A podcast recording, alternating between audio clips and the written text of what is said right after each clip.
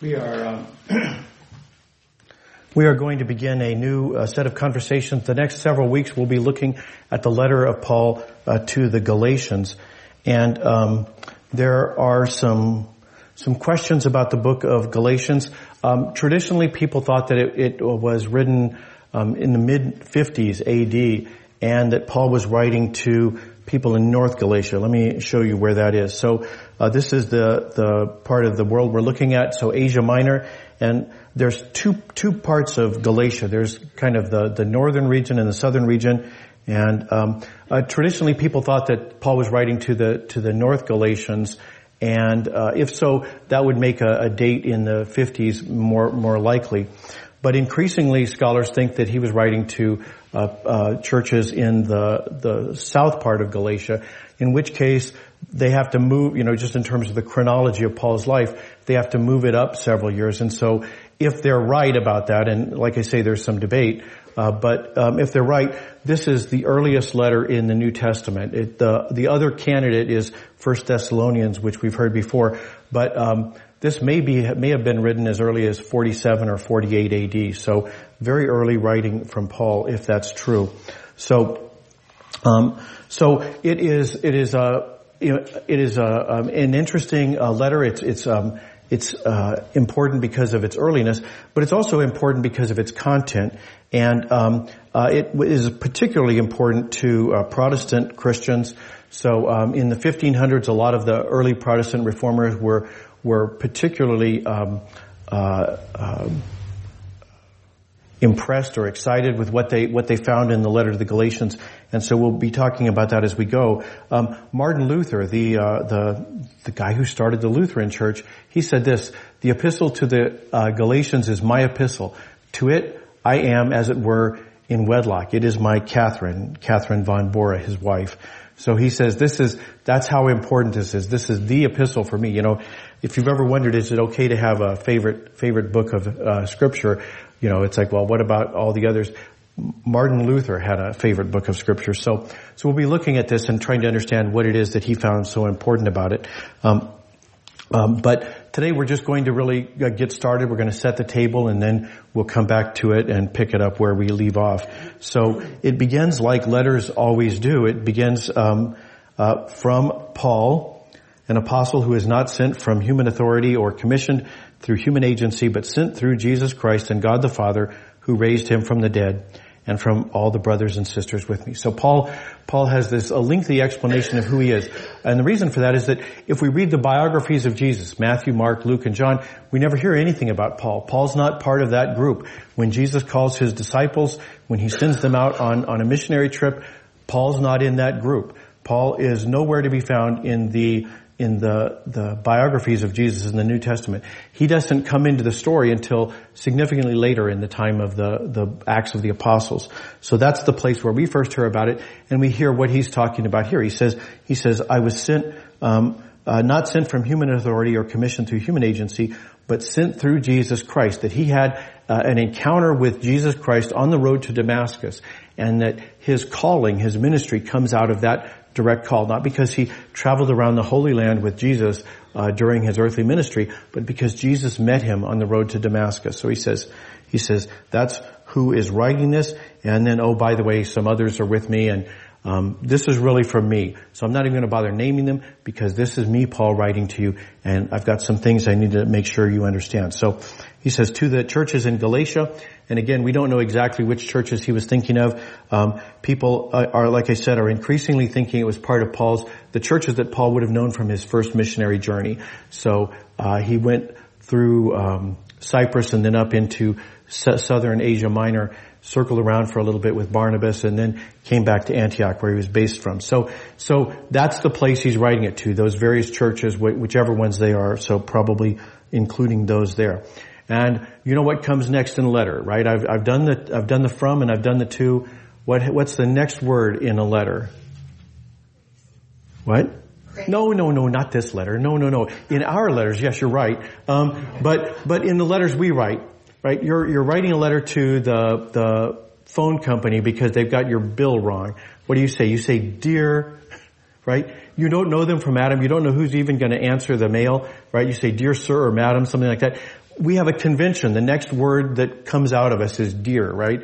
Um, maybe in some business letter we might say to whom it may concern, but but in a common letter we would say dear. There's these conventions we go through, and so Paul has a salutation too. In his era, they didn't say they didn't say um, they didn't say dear. They said something like this. Paul says, "Grace and peace to you." from God the Father and the Lord Jesus Christ. So yes, you're right. It is grace. He says grace and peace to you um, from God the Father and the Lord Jesus Christ. And it's important to remember that because as we will see, Paul is is agitated in this letter. He's he's maybe irritated. He may be flat out uh, burning hot angry. Um, Paul is not at his most lovable in this letter. And so it's important to remember that when we read the rest of the letter, everything else we find, it has to be filtered through this, right? Grace and peace. He says, he says, um, from God the Father and Lord Jesus Christ. Paul may be upset right now, but here's what God has in store for you. Grace and peace. What does he mean by that? Grace is, is the unmerited favor of God. That not because of something you've done to deserve it, but simply because God loves you. God, God has unconditional positive regard for you. And that's, you know, what, what you've done with your life or the way that, you know, you've been treated or the way people have treated you, um, uh, is immaterial to that. God has grace for you. God, God loves you and wants the best for you. Peace, He wants, He wants wholeness, spiritual as well as material wholeness. He wants you to be healthy and well and have well-being. So grace and peace to you from God the Father and the Lord Jesus Christ. Keep that in mind as we read the rest of the letter. So, as soon as he mentions uh, God the Father and Lord Jesus Christ, Paul can't contain himself. He goes off on a little tangent. Every time Paul kind of stops and thinks about this, he has to launch into a prayer of uh, uh, doxology where he gives glory to God. He says, He, Jesus, gave himself for our sins so he could deliver us from this present evil age according to the will of our God and Father. So we're going to come back to that. What is, what does it mean that he delivered us from this present evil age?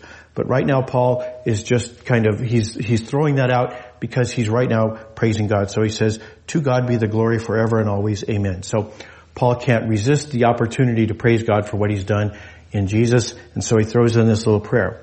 Now, now he's done the, the from, the to, and the salutation.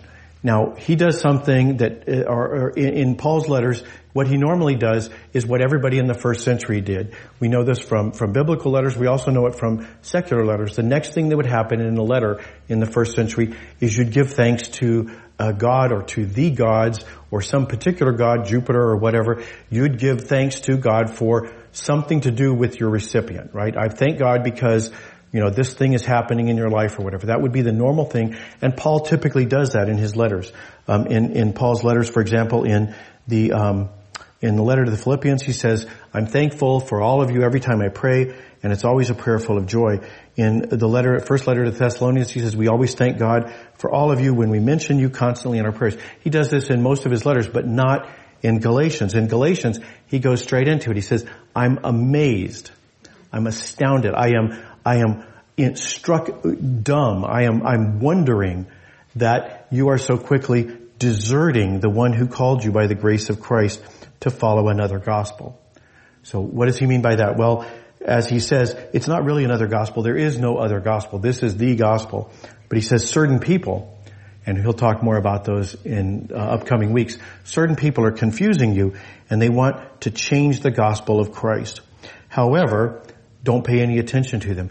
If we ourselves or a heavenly angel should ever preach anything different from what we preach to you, they should be under a curse. And then let me underscore that. And remember, these are handwritten letters. So Paul's about to repeat himself. It always means something when people repeat themselves in handwritten letters. He says, if anyone preaches something different from what you received, they should be under a curse. So, the gospel, not a gospel. There is no other gospel. Anybody who comes up with another gospel, as far as Paul is concerned, they should be under a curse. So what is a gospel? What does he mean when he says gospel? Well, the, um, the, it has to do with the, the understanding of time, oddly enough.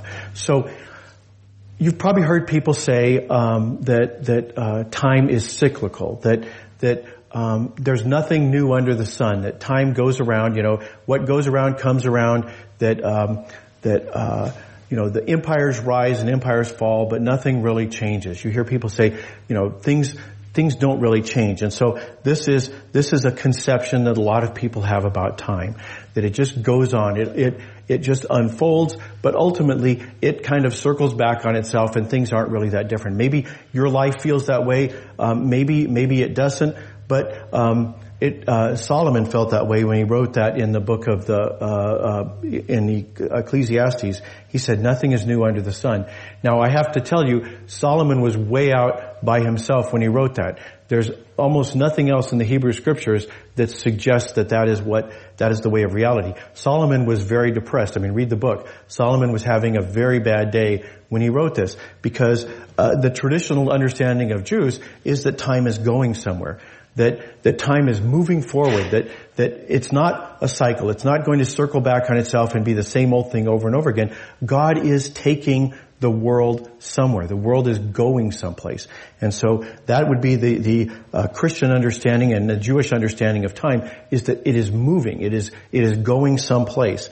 And so when Paul says this present evil age, he's saying time, right? That's, that's where we live. We live in, in this present age and by the way, if you've looked at it and said to yourself, this really stinks. You know, we just prayed about the war in Ukraine and uprisings in Senegal and so forth. This world has a lot of things that are very troublesome, that are very objectionable. So he says it's an evil age, this present age, that, and he, and he says God has delivered us from it.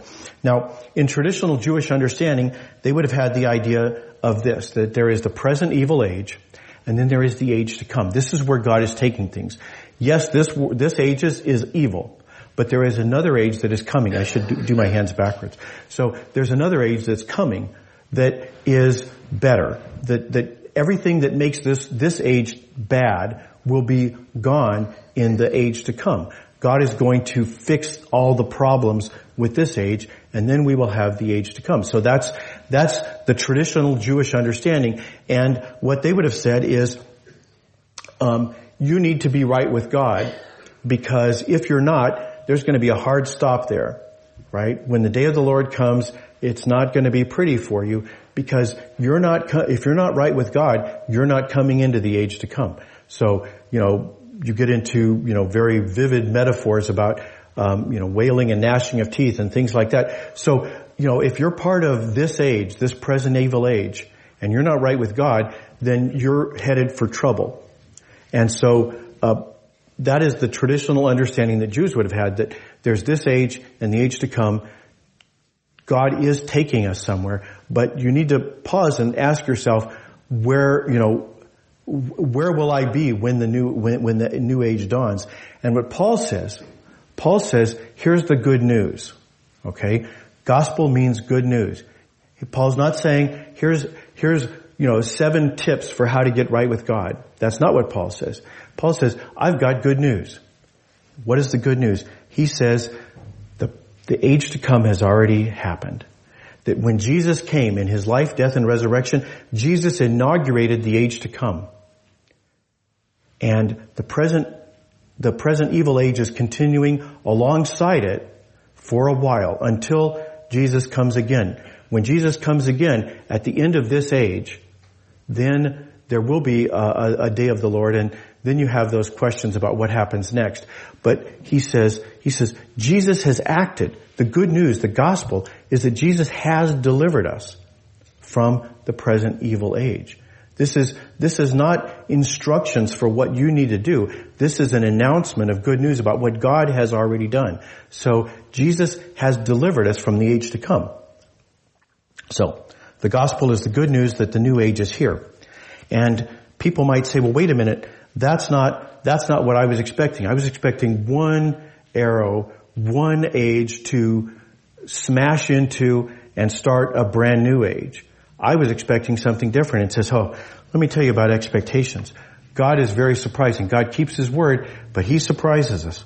So how does He say that? Well, He says, um, uh, he, he says, am I trying to win uh, over human beings or God? Am I trying to please people? If I were still trying to please people, I wouldn't be Christ's slave.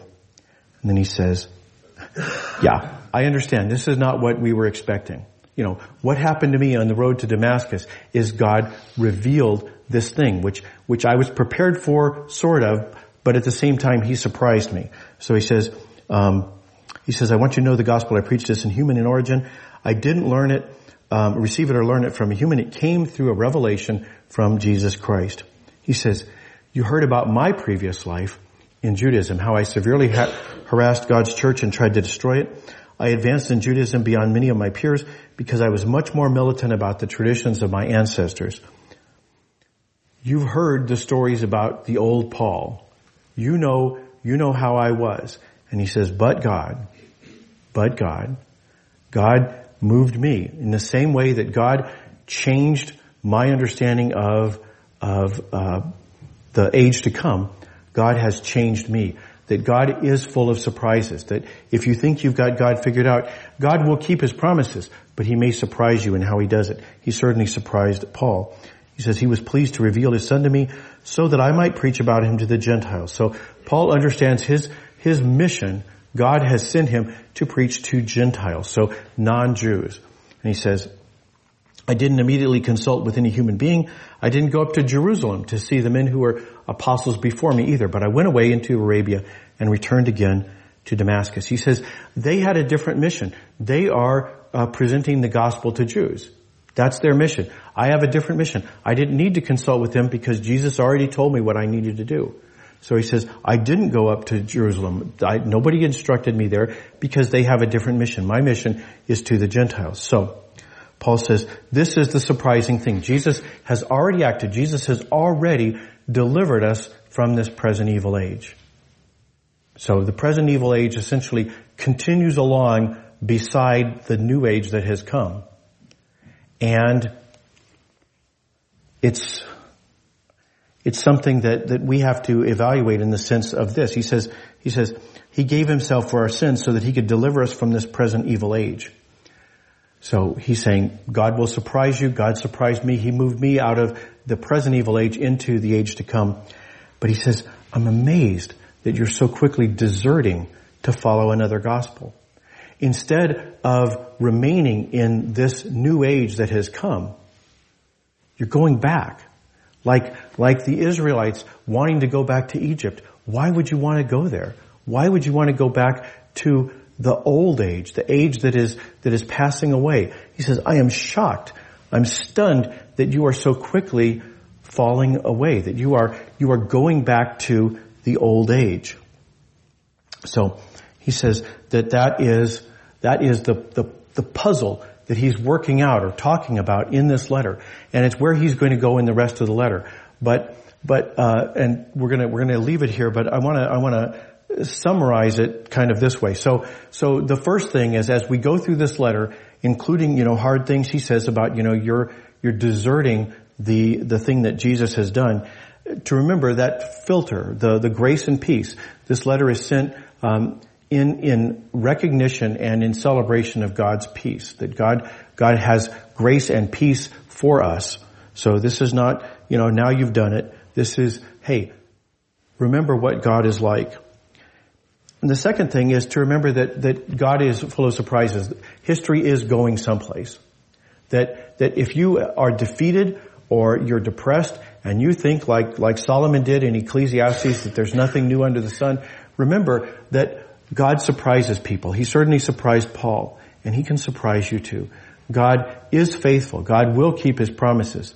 But the way he does it will almost certainly surprise you. So hang in there. God is faithful. So God can surprise you because the new age has come. And lastly, you can only be part of one age. You can't, you can't be part of the new age and the age that is passing away. That's what Paul is troubled by. That some people are choosing to go back to live as if Jesus had never come, as if Jesus had never delivered them from the old age, the, the, the age that is passing away. So, you can only have one. But it's nothing you have to do to have the age to come. Jesus has already delivered us from the present evil age.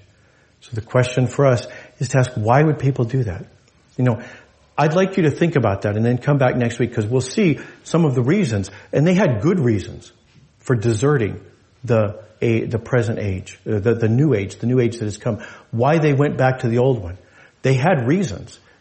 But ask yourself, why would you do that? If, if you have been delivered from the age that is passing away, the, the, the day of the Lord and all the, the wailing and gnashing of teeth, if you've already been delivered from that, why would you want to go back?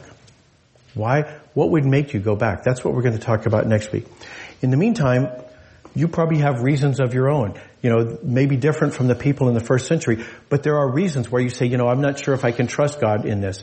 I'm not sure because God, God may change his mind. God may not do what I had hoped he would do. And so if, if you, if you have ever felt that way, if you feel that way today, I want to encourage you because, because Jesus knew it would be a while. And so he gave us a sacrament to, to sustain us. When we move into the age to come, the place, the, the way to celebrate that is with baptism. But after we've been baptized, after we've moved into the age to come, to help us stay in the age to come and not move back to the old age, Jesus gave us the sacrament of the table. He invites us here so that we can be sustained um, and and remember what He has done for us. So I invite you now to prepare your hearts to receive the gift that Jesus offers at this table.